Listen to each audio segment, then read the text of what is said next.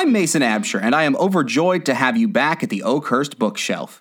The majority of the Oakhurst book collection was built by George, but Betty came to take on the role of caretaker as she grew older. After an evening spent showing books to guests at their house, George said to Betty, From now on, I think you should consider this your collection. From that point forward, the collecting of books was a shared activity between them. Over many years, they worked together to gather interesting books as well as games, paintings, and all sorts of other curiosities. Chapter 9 The Mock Turtle's Story. You can't think how glad I am to see you again, you dear old thing, said the Duchess as she tucked her arm affectionately into Alice's, and they walked off together. Alice was very glad to find her in such a pleasant temper, and thought to herself that perhaps it was only the pepper that had made her so savage when they met in the kitchen. When I'm a duchess, she said to herself, not in a very hopeful tone, though, I won't have any pepper in my kitchen at all. Soup does very well without. Maybe it's always pepper that makes people hot tempered. She went on, very much pleased at having found out a new kind of rule. And vinegar that makes them sour, and chamomile that makes them bitter, and and barley sugar and such things that make children sweet tempered. I only wish people knew that. Then they wouldn't be so stingy about it, you know? She had forgotten the Duchess by this time and was a little startled when she heard her voice close to her ear. You're thinking about something, my dear, and that makes you forget to talk. I can't tell you just now what the moral of that is, but I shall remember it in a bit. Perhaps it hasn't one, Alice ventured to remark. Tut tut, child, said the Duchess. Everything's got a moral if only you can find it. And she squeezed herself up closer to Alice's side as she spoke.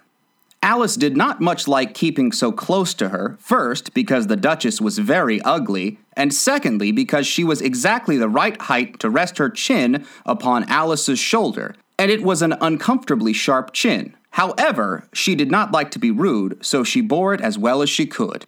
The game's going on rather better now, she said by way of keeping up the conversation a little. Tis so, said the Duchess, and the moral of that is.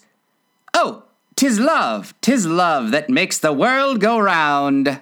Somebody said, Alice whispered, that it's done by everybody minding their own business. Ah, well, it means much the same thing, said the Duchess, digging her sharp little chin into Alice's shoulder as she added. And the moral of that is take care of the sense, and the sounds will take care of themselves. How fond she is of finding morals in things, Alice thought to herself. I dare say you're wondering why I don't put my arm round your waist, the Duchess said after a pause. The reason is that I'm doubtful about the temper of your flamingo. Shall I try the experiment? He might bite, Alice cautiously replied, not feeling at all anxious to have the experiment tried. Very true, said the Duchess. Flamingos and mustard both bite, and the moral of that is birds of a feather flock together. Only mustard isn't a bird, Alice remarked. Right as usual, said the Duchess.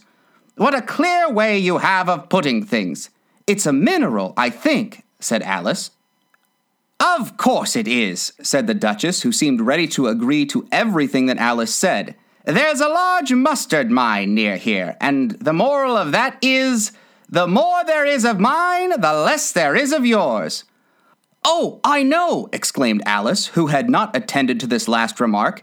It is a vegetable. It doesn't look like one, but it is.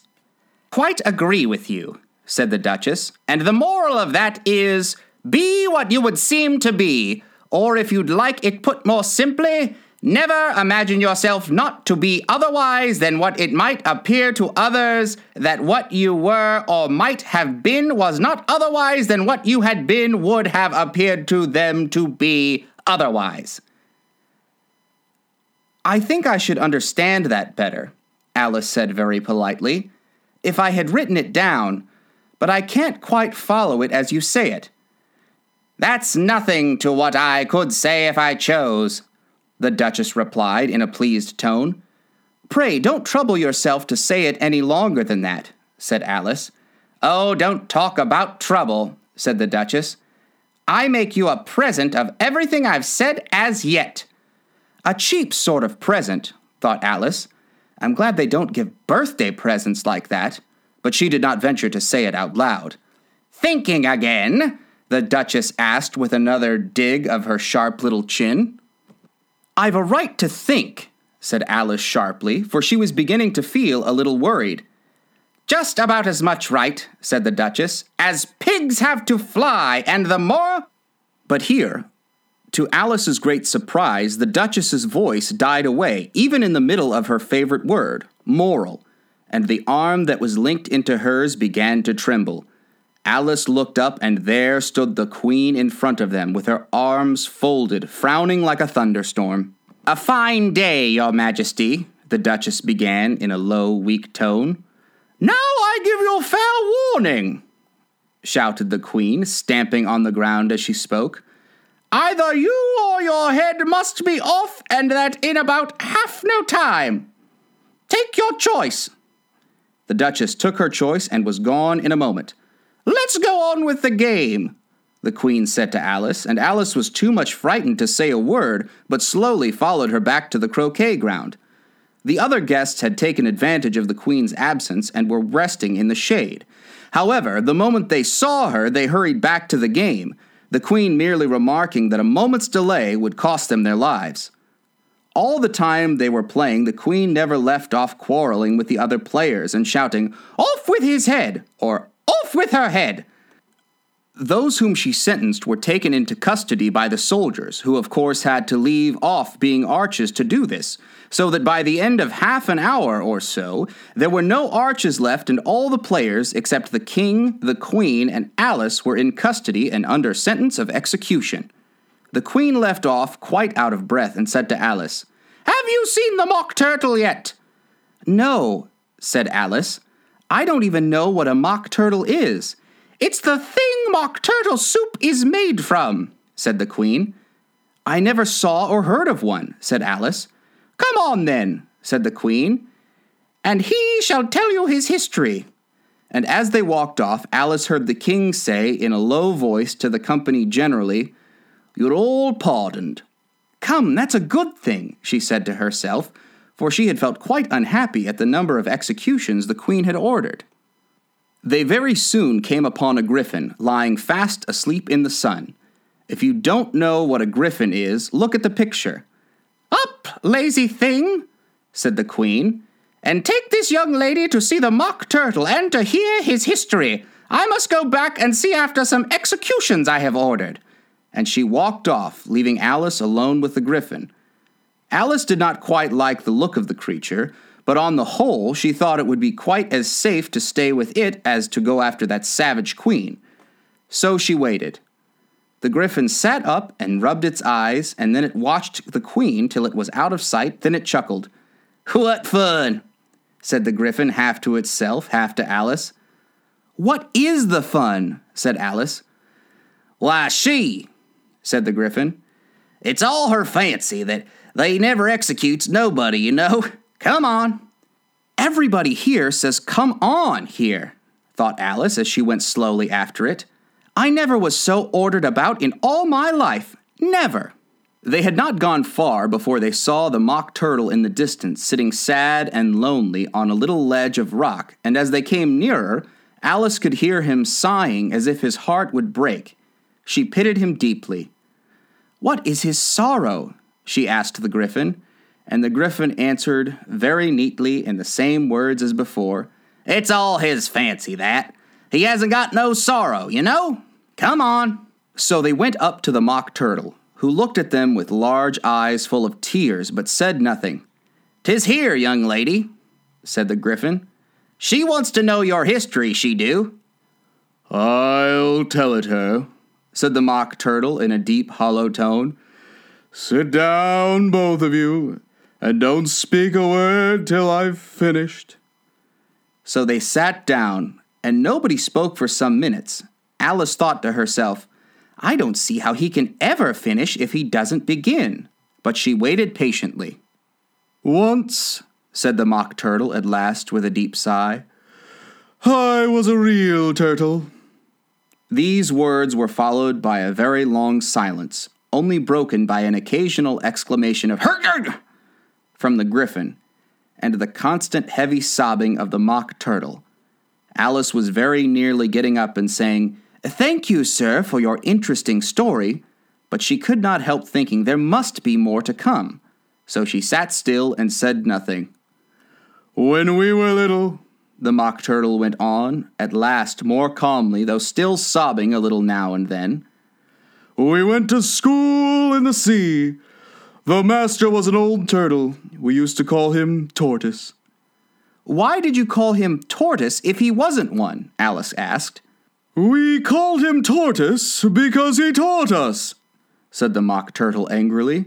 Really, you are very dull. You ought to be ashamed of yourself for asking such a simple question, added the Griffin. And then they both sat silent and looked at poor Alice, who felt ready to sink into the earth. At last the Griffin said to the Mock Turtle, Drive on, old fellow! Don't be all day about it. And he went on in these words Yes, we went to school in the sea, though you mayn't believe it. I never said I didn't, interrupted Alice. You did, said the Mock Turtle. Hold your tongue, added the Griffin before Alice could speak again. The Mock Turtle went on. We had the best of educations. In fact, we went to school every day. I've been to a day school too, said Alice. You needn't be so proud as all that. With extras? Asked the Mock Turtle a little anxiously. Yes, said Alice. We learned French and music. And washing, said the Mock Turtle. Certainly not, said Alice indignantly. Ah, then yours wasn't a really good school, said the Mock Turtle in a tone of great relief. Now, at ours, they had, at the end of the bill, French, music, and washing extra. You couldn't have wanted it much, said Alice, living at the bottom of the sea.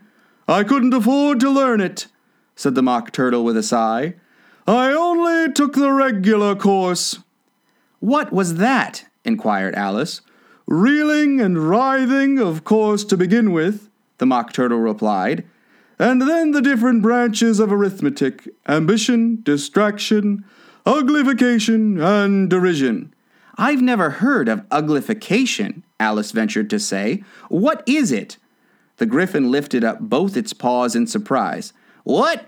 Never heard of uglifying? it exclaimed. You know what to beautify is, I suppose. Yes, said Alice doubtfully. It means to make anything prettier. Well, then, the griffin went on, if you don't know what to uglify is, you are a simpleton. Alice did not feel encouraged to ask any more questions about it, so she turned to the Mock Turtle and said, What else had you to learn? Well, there was mystery, the Mock Turtle replied, counting off the subjects on his flappers. Mystery, ancient and modern, with seaography, then drawling. The drawling master was an old conger eel that used to come once a week. He taught us drawling, stretching, and fainting in coils. What was that like? said Alice. Well, I can't show you myself, the Mock Turtle said. I'm too stiff, and the Griffin never learnt it. Hadn't time, said the Griffin. I went to the classics master, though. He was an old crab, he was. I never went to him, the Mock Turtle said with a sigh. He taught laughing and grief, they used to say.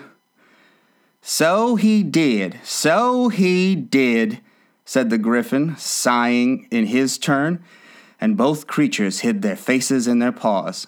And how many hours a day did you do lessons? said Alice, in a hurry to change the subject.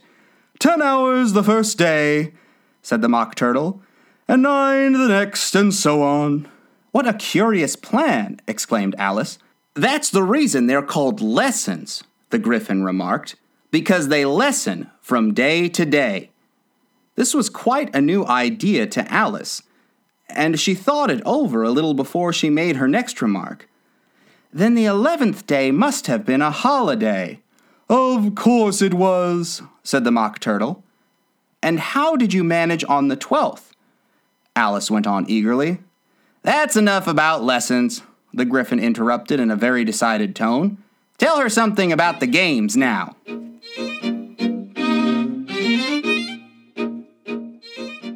The shared familial activity of collecting books and interesting things is at the core of the Oakhurst book collection. As a youngster, I collected comic books and other superhero related memorabilia with my father. I still have some of that collection and hope to pass it on to my children someday. Do you have any shared collections in your family? Comic books, action figures, trading cards? Rare books, even. What did you do growing up as a family? Uh, what would you like to leave behind for your future family? I'm Mason Absher. Thanks again for joining us on the Oakhurst Bookshelf.